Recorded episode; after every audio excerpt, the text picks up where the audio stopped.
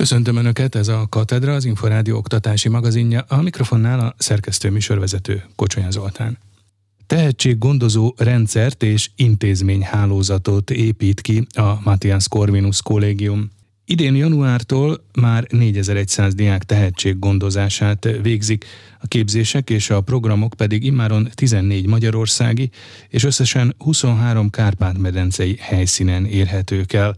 A cél 35 település és 10 ezer diák. Extede Tibor beszélgetett Orbán Balázsjal, a Matthias Corvinus kollégium kuratóriumi elnökével. A Matthias Corvinus kollégium az a, azt lehet mondani, hogy talán Közép-Európa, de mindenképpen a Kárpát-Velence legnagyobb tehetséggondozó intézménye. Abban a logikában épül fel az intézmény, hogy természetesen nagyon fontos és jó minőségű az a munka, ami a közoktatásban, meg felsőoktatásban zajlik, de mivel, hogy tömegoktatásról beszélünk, tehát nagyon széles körű a hozzáférés az egyes oktatási szintekhez, és ez helyes, és ez jó, hogy így van, de ezért aztán a rendes oktatási rendszerben a legtehetségesebb diákokkal való extra foglalatoskodás az, az, az arra nem mindig jut idő, nem mindig jut kellő figyelem.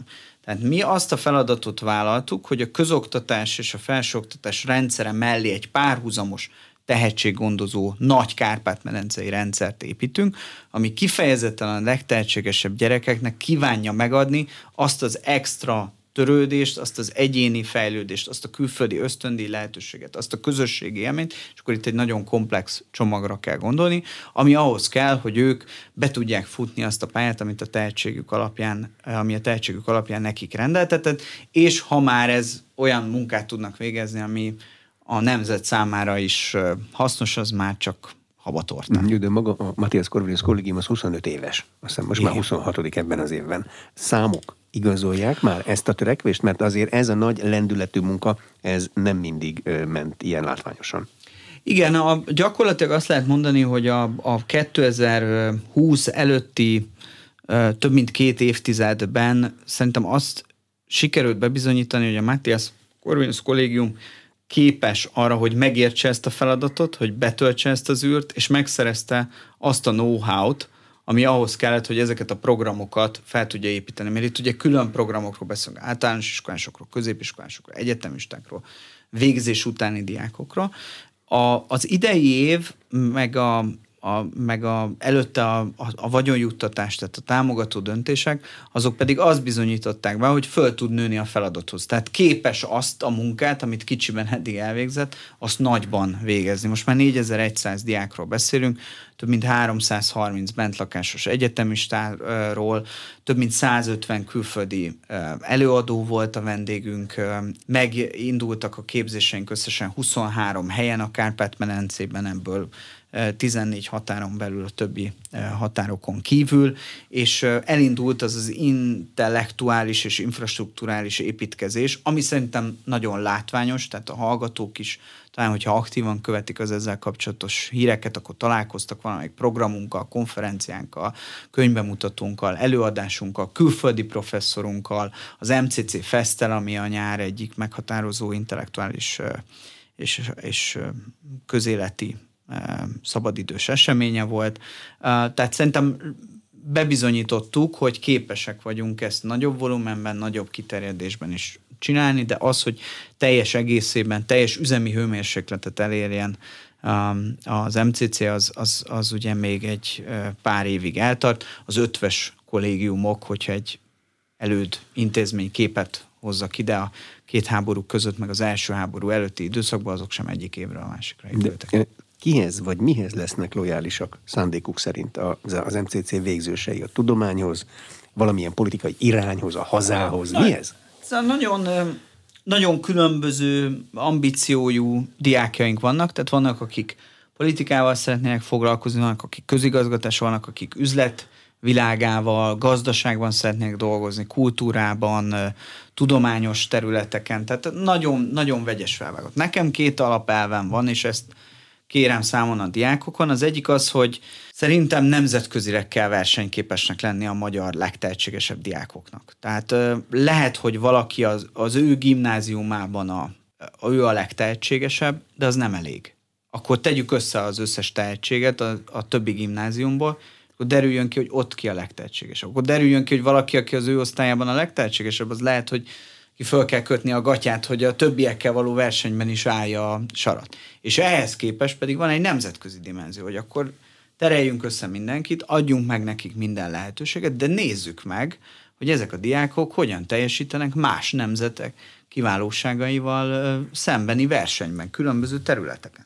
Tehát ez a, ez a legfontosabb fókusz, hogy nemzetközi kiválóság, és a másik, ami, ami azt én úgy fogalmaznám meg, hogy patrióta szemlélet, vagy hazafias szemlélet. Kicsit gondba vagyok, mert a magyar közéletben, vagy ebben a pártos gondolkodásban ez egy pártpolitikai töltetű kifejezés, de én nem így szeretném használni, hanem, hanem azt gondolom, hogy ez egy nemzetpolitikai kifejezés, tehát egy pártpolitikai logikán túlmutató kifejezés, ami valahogy arról szól, hogy hazafias, elkötelezett elit nélkül, vagy, vagy tehetséges meritokrata osztály nélkül egyik ország sem tudott még a történelmen sikeres lenni.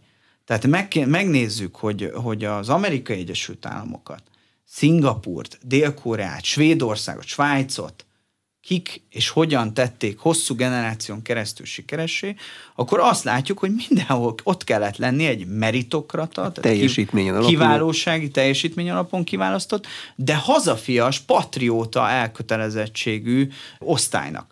Amikor valamelyik elve ebből a kettőből megbicsaklott, vagy a kiválasztás nem tehetség alapúvá változott, hanem más szempontok érvényesültek, vagy eltűnt a hazafias szellem, ott mindig az előbb-utóbb az az adott ország sikerességét direkt módon befolyásolta. Ezért mi azt szeretnénk, hogy a mi diákjaink értsék a körülöttük lévő világot, legyenek versenyképesek a többiekkel, biztosítjuk is számukra azokat a lehetőségeket, amik ahhoz kellene, külföldön tanuljanak, tapasztalatot szerezzenek, itthon tanuljanak a legjobbaktól, és a többi, és a többi, de valahogy érezzék azt feladatuknak, hogy olyan munkát végezzenek, vagy olyan munkavégzése kapcsán tudjanak meg igazán kibontakozni, ami összességében a magyar nemzet megerősödését szolgálja.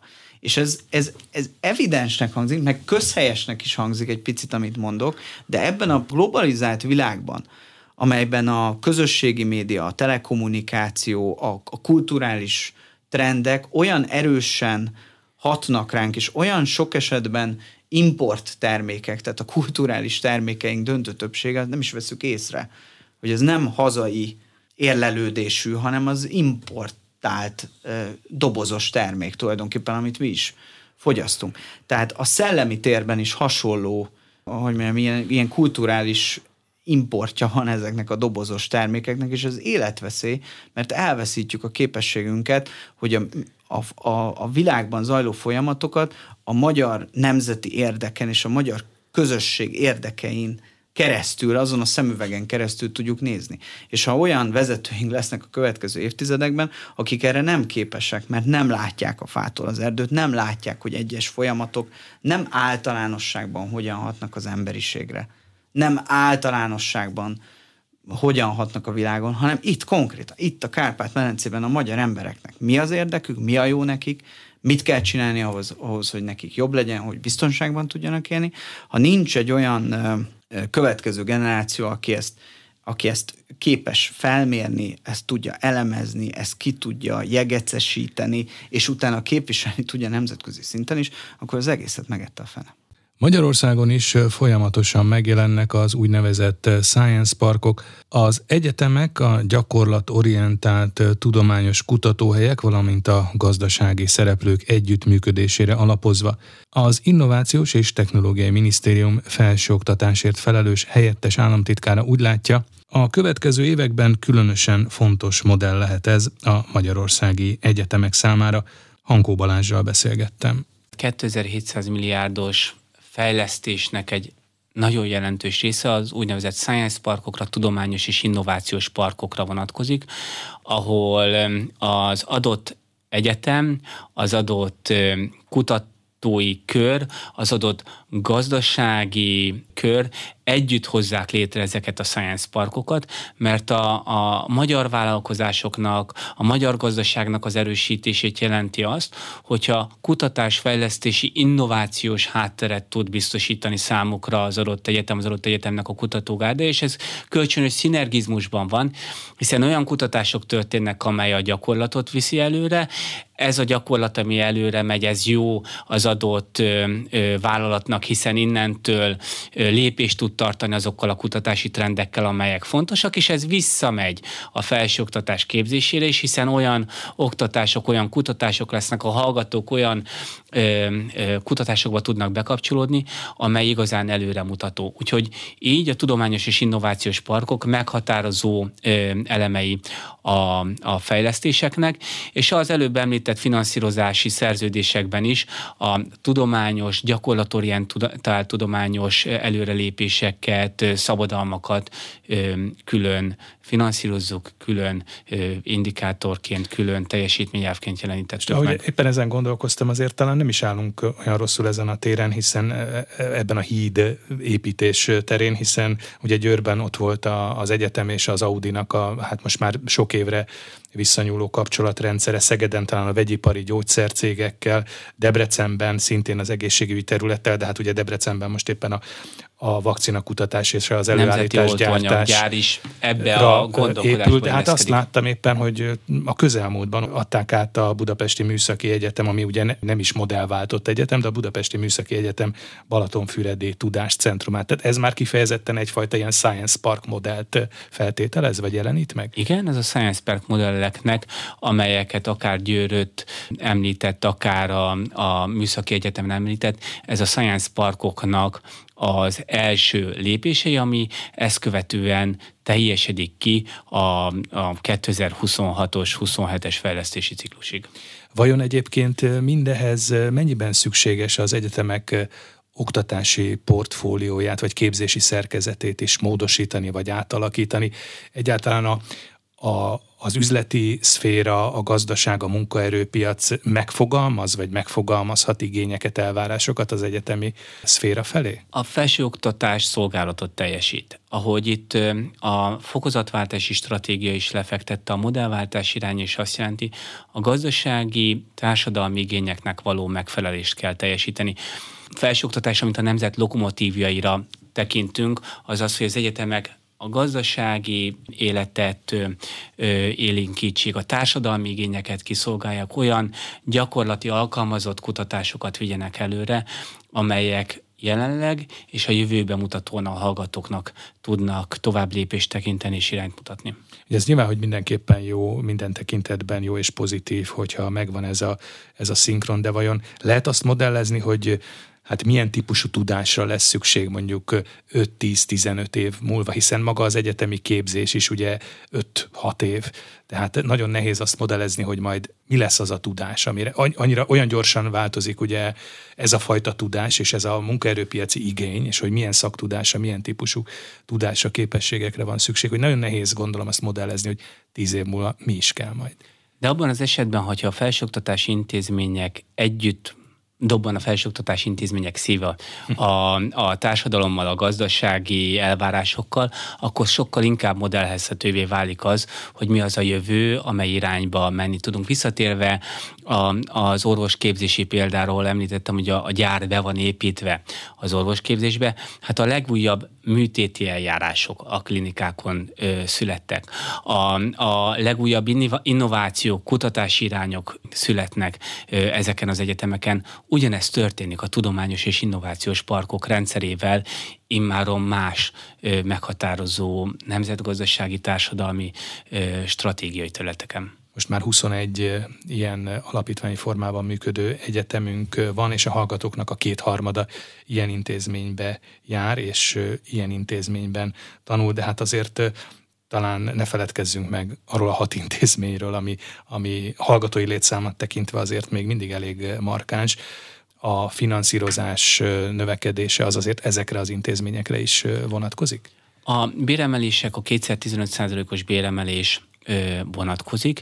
És hát említette a fejlesztéseket, a Műszaki Egyetem előjött a fejlesztések vonatkozásában, illetőleg a többi egyetemnél is vannak olyan fejlesztések, amelyek, a, amelyek támogatásával az infrastruktúra megújulás megtörténik, amelyek támogatásával az oktatási, kutatási tér megújul az állami fenntartású intézmények esetében is. Katedra. A Tudás magazinja oktatásról, képzésről, nevelésről. Normál tavaszi érettségi időszakra az írásbeli és szóbeli vizsgák megtartására készül az Oktatási Hivatal. Brasói Sándor, az intézmény megbízott elnöke ugyanakkor elmondta, a pandémia könnyen felülírhatja az elképzeléseket, biztosat nem lehet mondani a gyorsan változó járványhelyzet miatt. Rozgony Ádám készített interjút Brasói Sándorral. Először is annyi pontosítást tennék a szóbeli érettségikkel megjelent különböző sajtóorgánumok cikkeihez, hogy nem igaz az az állítás, hogy 2020 óta nem volt szóbeli érettségi vizsga, hiszen 2020 őszén és 2021 őszén is az őszi vizsgai időszakokban normál érettségi vizsga megszervezésére került sor. Kizárólag a 20 és 21-es éveknek a tavaszi vizsgai időszakában nem volt szóbeli érettségi vizsga megszervezése, úgyhogy ez azért fontos, hogy elhangozzék. Egyéb iránt pedig a járványhelyzetek és a különböző járványgörbék, hogy mondjam, néha meglepetésekre is okot adhatnak, úgyhogy hogy mi lesz biztosan egy világméretű Covid járványban a jövőben, ezt az én biztosan nem tudom megmondani, nem is az én dolgom, nem hiszem, hogy bárki meg tudná mondani.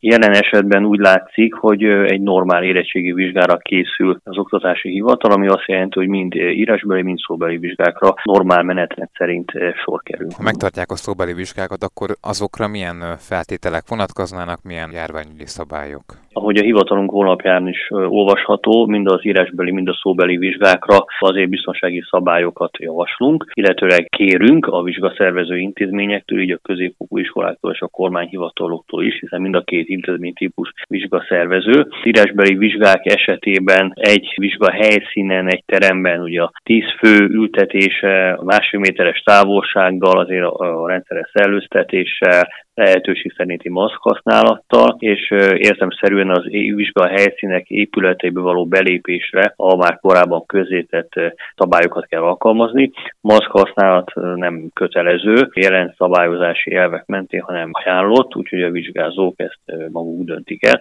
Egyébként a vizsga helyszíneknek a készfertőtlenítést, a maszkot szükség esetére biztosítani kell.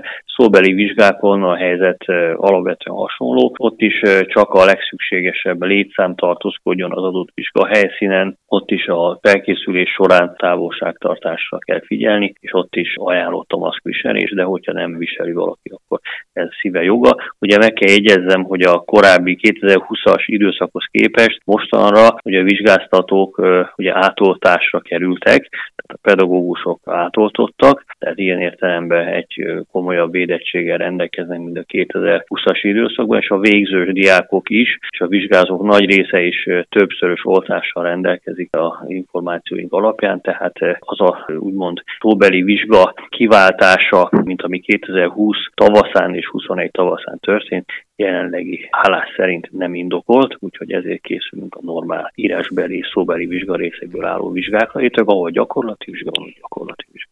Katedra. A Tudás magazinja oktatásról, képzésről, nevelésről. Ez volt a Katedra, az Inforádió oktatási magazinja. Megköszöni figyelmüket a szerkesztő műsorvezető Kocsonya Zoltán azzal, hogy várom Önöket egy hét múlva, ugyanebben az időpontban ugyanitt. Addig is magazinunk korábbi adásait meghallgathatják az Inforádió internetes oldalán az infostart.hu címen. Viszontalásra!